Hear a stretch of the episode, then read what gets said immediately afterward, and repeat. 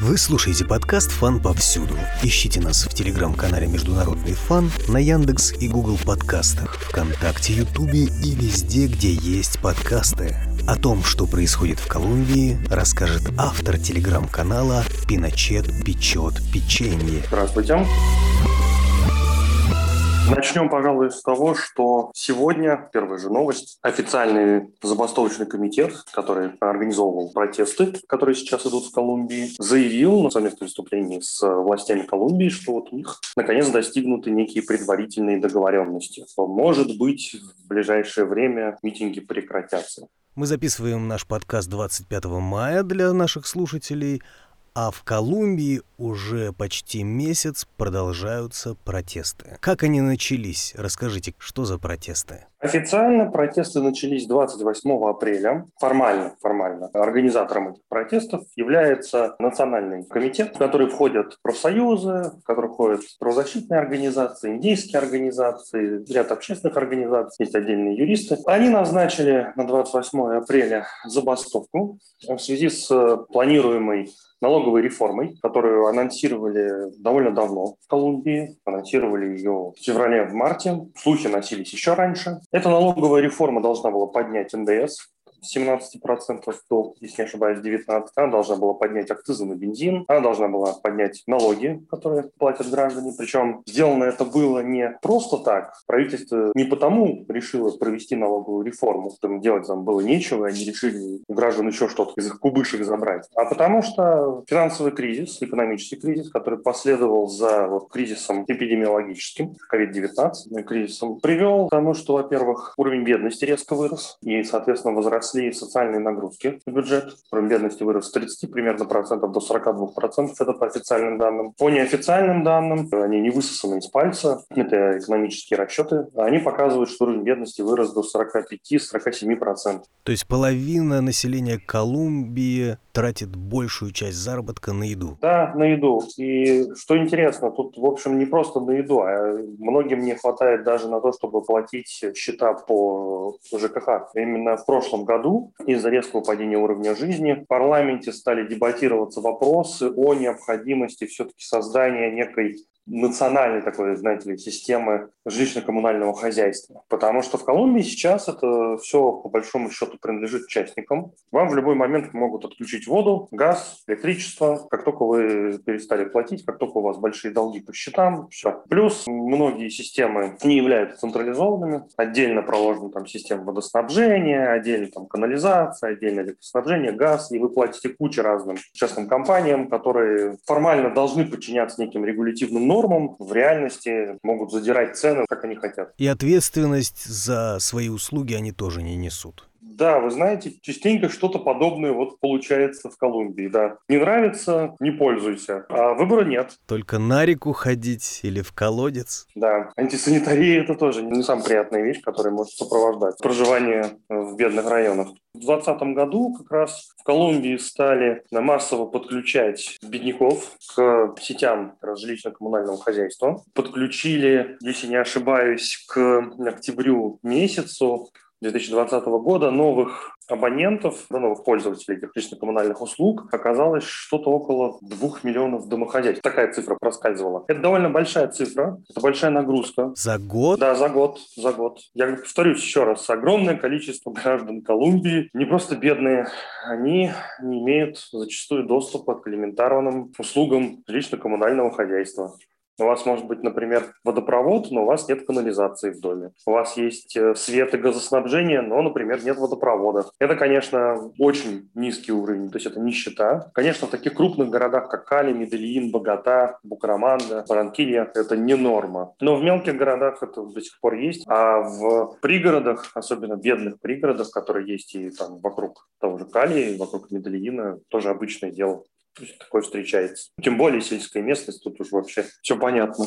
Там дорог зачастую-то нет. Возвращаясь, собственно, к нашему жилищно-коммунальному хозяйству, конечно же, это нагрузки на сеть, это увеличение расходов. И вот тут правительство Колумбии на мой личный взгляд, это подтверждается потом и опросами, население приняло одно очень неправильное решение. Вместо того, чтобы заморозить оплаты по коммунальным счетам буквально на год, особенно для бедняков. Она заявила, что какую-то часть коммунальных расходов она будет оплачивать, небольшую. А оплата замораживается, но она не обнуляется. На счетах новых вот этих вот абонентов, которых присоединили к системе ЖКХ, частным там или в рамках муниципальных сетей, накапливается долг за пользование этими услугами. И вот как только прекратится эпидемия, как только будет отменен карантин, как только Колумбия вздохнет спокойно и вернется к нормальной жизни, так тут же эти люди получат счета. Счета очень большие. Учитывая, что у президента Ивана Дуки рейтинг был, прям скажем, не самый высокий, он вообще, по мнению большого количества колумбийских политологов, причем как из левого фланга, так и из правого фланга, так и центристов, это, пожалуй, самый непопулярный президент за последние полвека. А надо сказать, что это определенного рода талант. К началу 2021 года рейтинг президента упал очень сильно. Доля людей, которые не одобряла его политику, превысила 50%. А к началу общенационального кризиса, связанного с протестами именно, эта доля дошла примерно до двух третей населения. 30, там 32% одобряет действия Дуки, две трети не одобряет, и это уже за две недели до протеста, если не ошибаюсь, 15 апреля. А 28-го люди уже вышли на улицы? Или только забастовка началась? Тут все интересней. Дело в том, что к апрелю месяца, к началу забастовки, как она официально называлась, там 28 апреля, национальная забастовка, Колумбия действительно стояла на пороге, в принципе, кризиса. Почему? Помимо экономического кризиса, падение ВВП практически на 7%, увеличение доли бедных, был медицинский кризис, страшнейший. Колумбия одна из лидеров по количеству заболевших и по количеству умерших на душу населения. Были колоссальные проблемы в Колумбии с наличием мест в палатах интенсивной терапии. Им зачастую не хватало кислорода. В Кали, в Медельине, в Богате, крупнейшие города, 90% мест были заняты и больше в палатах интенсивной терапии. В какой-то момент власти даже пошли на то, что стали использовать бюрократические меры. То есть раньше довольно спокойно и легко людей, ну, в случае необходимости переводить переводили в палату интенсивной терапии, сейчас как бы придерживают. Потому что если сейчас переводить всех по медпоказаниям в палаты интенсивной терапии, то все, медицинская система просто накроется медным тазом. Будет коллапс. Последний, наверное, месяц они предпринимают такие отчаянные усилия, чтобы вот не свалиться вниз. И политический кризис, то есть то, что из объявления налоговой реформы произошло падение рейтинга президента Дуки, то, что несмотря на ковидокризис продолжились массовые убийства в Колумбии, особенно убийства общественных лидеров. Наркокартели вели себя абсолютно ничем вообще не сдерживаясь. В провинции убивались и лидеры профсоюзов, и лидеры индейцев, лидеры общественных организаций. Очень часто первые же расследования начали показывать, что полиция обо всем знала, то есть поступали предупреждения, лидеры там, допустим, индейцев, убитых в марте и апреле, практически все. Расследование начиналось с того, что в полицию неоднократно поступали жалобы и требования от убитого, чтобы ему выделили охрану, потому что ему пишут наркокартели угрозы, угрожают его убить, угрожают убить его семью. Полиция ничего не предпринимает, или там отписывается, или говорит, что у нас людей нет, никого нет, денег нет, мы не можем. Читал в вашем канале, что такая атмосфера безвластия довела до того, что индейцы самостоятельно отбивались от бандформирований. Действительно, полиция в какой-то момент просто-напросто отошла в сторону. И дальше, прямо по пословице, спасение там, утопающих – дело рук самих утопающих. Индейцы стали сами пытаться отбиваться от наркокартелей. Где-то это получается, где-то это не получается. Тоже надо понимать, что у наркокартелей опыт убийств, тем более массовых убийств, он огромный. Их боевики – это частенько бывшие члены ультраправых парамилитаристских отрядов, которые просто десятилетиями уничтожали колумбийцев тысячами, десятками тысяч, сгоняя их с земли, отнимая их землю, переводя землю как раз под посевы коки там, или под какие-то свои другие нелегальные предприятия. Конечно, противостоять им по-хорошему может армия, может полиция, могут отряды самообороны, те же самые индейские, ну, которым, конечно, нужна помощь со стороны той же самой армии и полиции в плане тренировки, снабжения оружием, координации усилий. В Перу именно отряды самообороны индейские, расположенные в провинции, вообще говоря, сдержали, собственно, развитие наркокартелей. В принципе, у Колумбии есть сосед с очень даже неплохим опытом противодействия наркокартелей осталось только это использовать. Совокупность политического, медицинского и правоохранительного кризиса, а также бедности, вот она привела к недовольствам. Как люди начали реагировать, к апрелю критика правительства Духи была просто повсеместной. И когда было обнародовано, что принимается новая налоговая реформа, она принималась ударными темпами, все очень быстро там парламент начал ее как-то так не то чтобы одобрять. Дело в том, что в самом парламенте практически все политические партии крупные выступили против этой реформы. Они ее активно топили. Но Дуки пытался через парламент все равно ее пропихнуть. Ситуация, когда у вас в парламенте, с одной стороны, никто не поддерживает, в обществе все критикуют. 22 апреля вот этот как раз национальный комитет забастовочный, он объявил о том, что они начинают, профсоюзы, общественные организации, начинают кампанию общенациональной забастовки против налоговой реформы. 28 апреля они собирались ее начать. Я должен сразу сказать, что судя по тому, что писали сами активисты, члены вот этих общественных групп, общественных организаций, никто вообще не ожидал, что общенациональная забастовка перерастет в такое, что на улице будут выходить сотни тысяч людей, что это будет продолжаться почти что месяц. Все, в принципе, рассчитывали на не самую продолжительную кампанию, которая пройдет, может быть, там несколько дней. Тем более, что все понимали, что правительство попытается воспользоваться эпидемиологической ситуацией в стране и прекратить эту кампанию в любой удобный для себя момент. Надо сказать, что за день до начала кампании какой-то из судов города Богаты, столичный суд, даже принял решение о том, что нельзя проводить общенациональную забастовку. Но на это, в общем-то, никто не обратил внимания. И общенациональную забастовку все равно начали 28 апреля. То есть люди не вышли на работу? Э, да, те, кто участвовали, да, да, стали не выходить на работу. И тут знаете, что совпало еще? Это в определенном смысле была такая удача. Через три дня было 1 мая. День труда, праздник у колумбийских профсоюзников, и они, соответственно, на 1 мая анонсировали, что вот неважно, как пройдут 2-3 дня забастовки, 1 мая мы все равно выходим, это наш профессиональный праздник. Первомайская демонстрация в лучших традициях. Да, ну традиции давние, уже больше 100 лет. И тут сработало следующее. За первые три дня, 28, 29, 30 апреля, власти, во-первых, не смогли подавить забастовку. И что немаловажно, власти, опять же, вот допустили несколько, на мой взгляд, крупных ошибок, а именно ястребы, а это министр обороны Диего Малана, это там главы, соответственно, национальной полиции, это, в частности, бывший президент Колумбии Альваро Уриба. Они стали допускать в отношении забастовщиков не просто какие-то там оскорбительные, уничижительные там прозвища, не знаю, там, оскорбления и так далее. Но что более важно, они стали требовать вывести полицию и армию на улицы и, так сказать, во имя общего блага подавить к чертовой матери всю эту забастовку. И 1 мая вот этот настрой руководителей силовых ведомств, некоторых политиков, он превратился в трагедию. 1 мая в Кале погибло 10 человек. Кадры там разлетелись не просто по всей Колумбии, они разлетелись по всему региону, они стали перепечатываться в крупной мировой прессе. А кадры были потрясающие, конечно. Горящие машины, это полиция, стреляющая формально нелетальными средствами, но в упор там с двух, максимум там трех метров по демонстрантам. Это мотоциклисты полицейские, которые не просто разгоняют толпу, они догоняют толпу, они сбивают демонстрантов они их начинают месить на улице, это вокруг значит, горят, соответственно, там машины,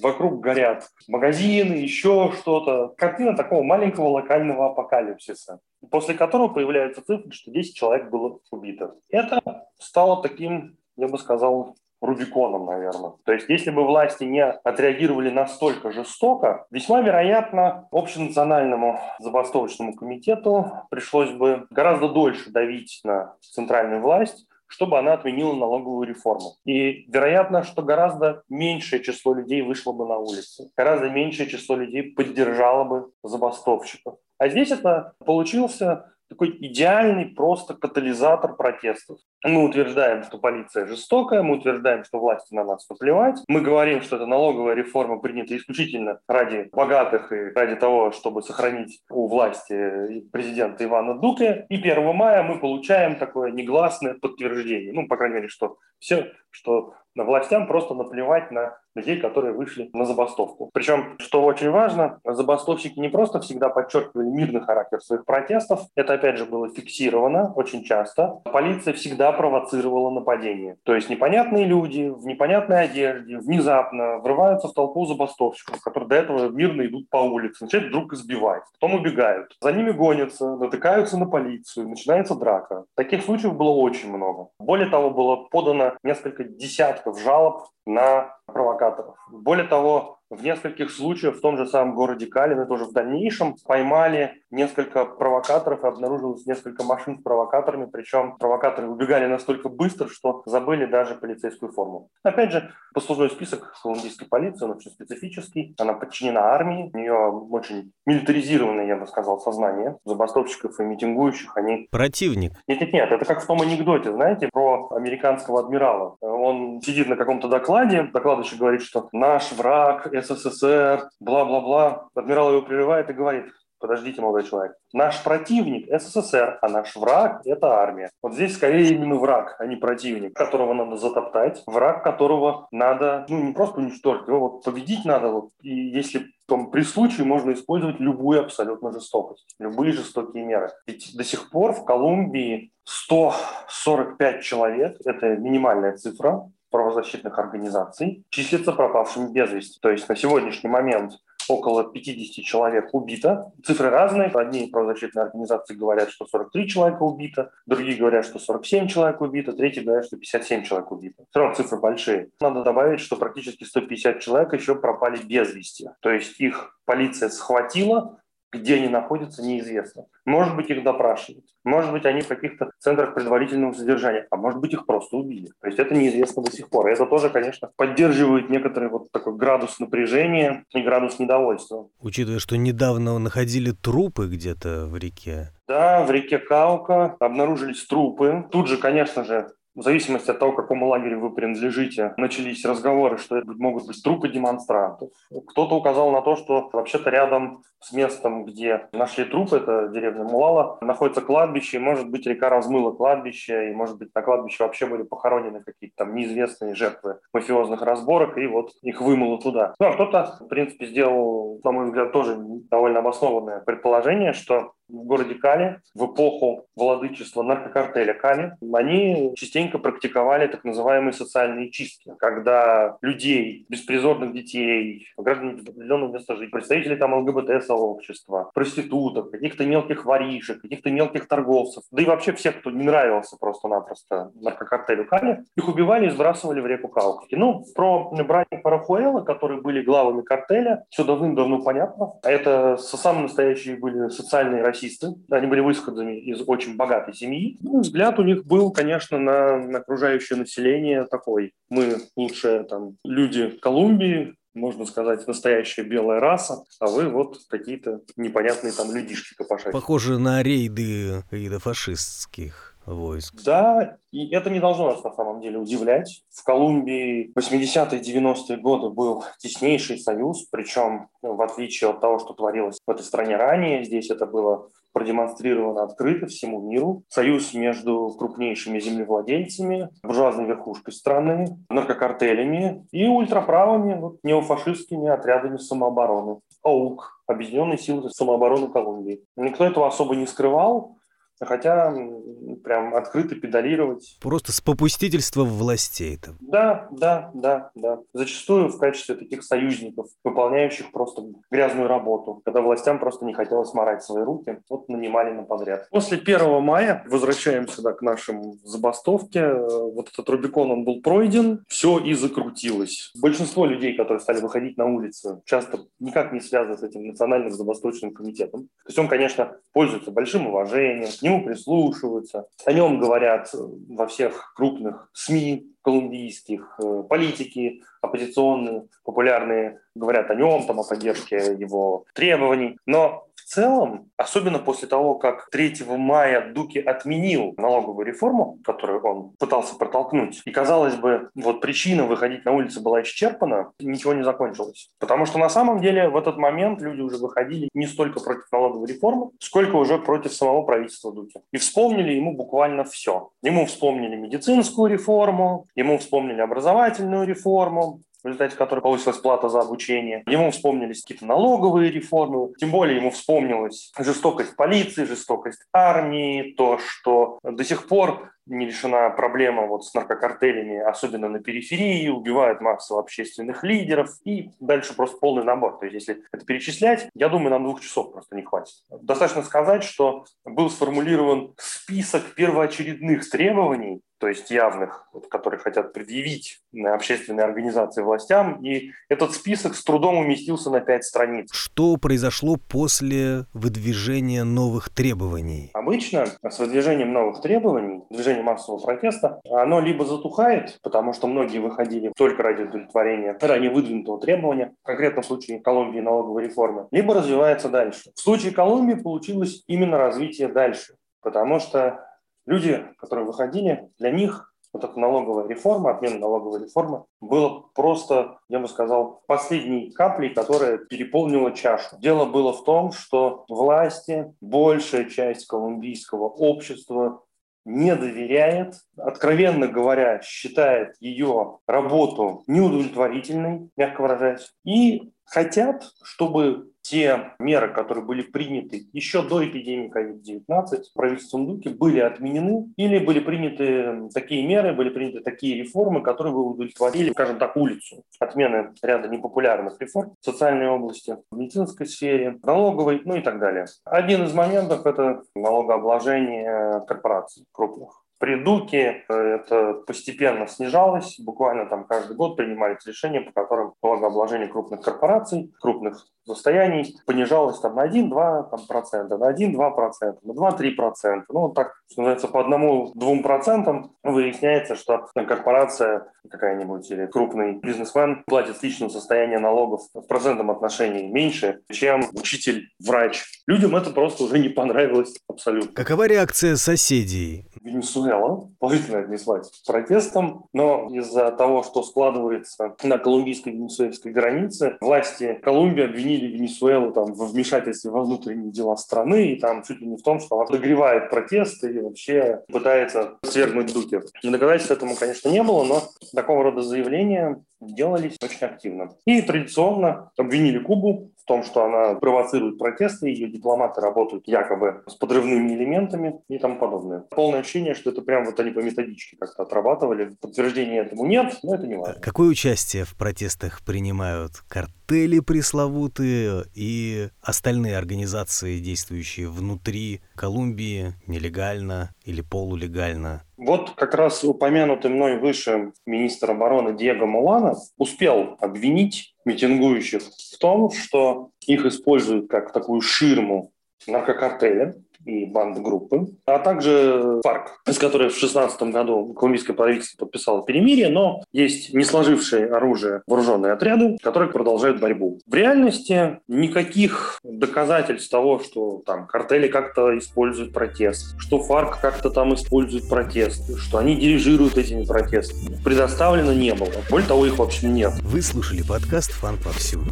Ищите нас в телеграм-канале «Международный фан», на Яндекс и Google подкастах, ВКонтакте и Ютьюбе. С нами был автор телеграм-канала «Пиночет печет печенье». До свидания.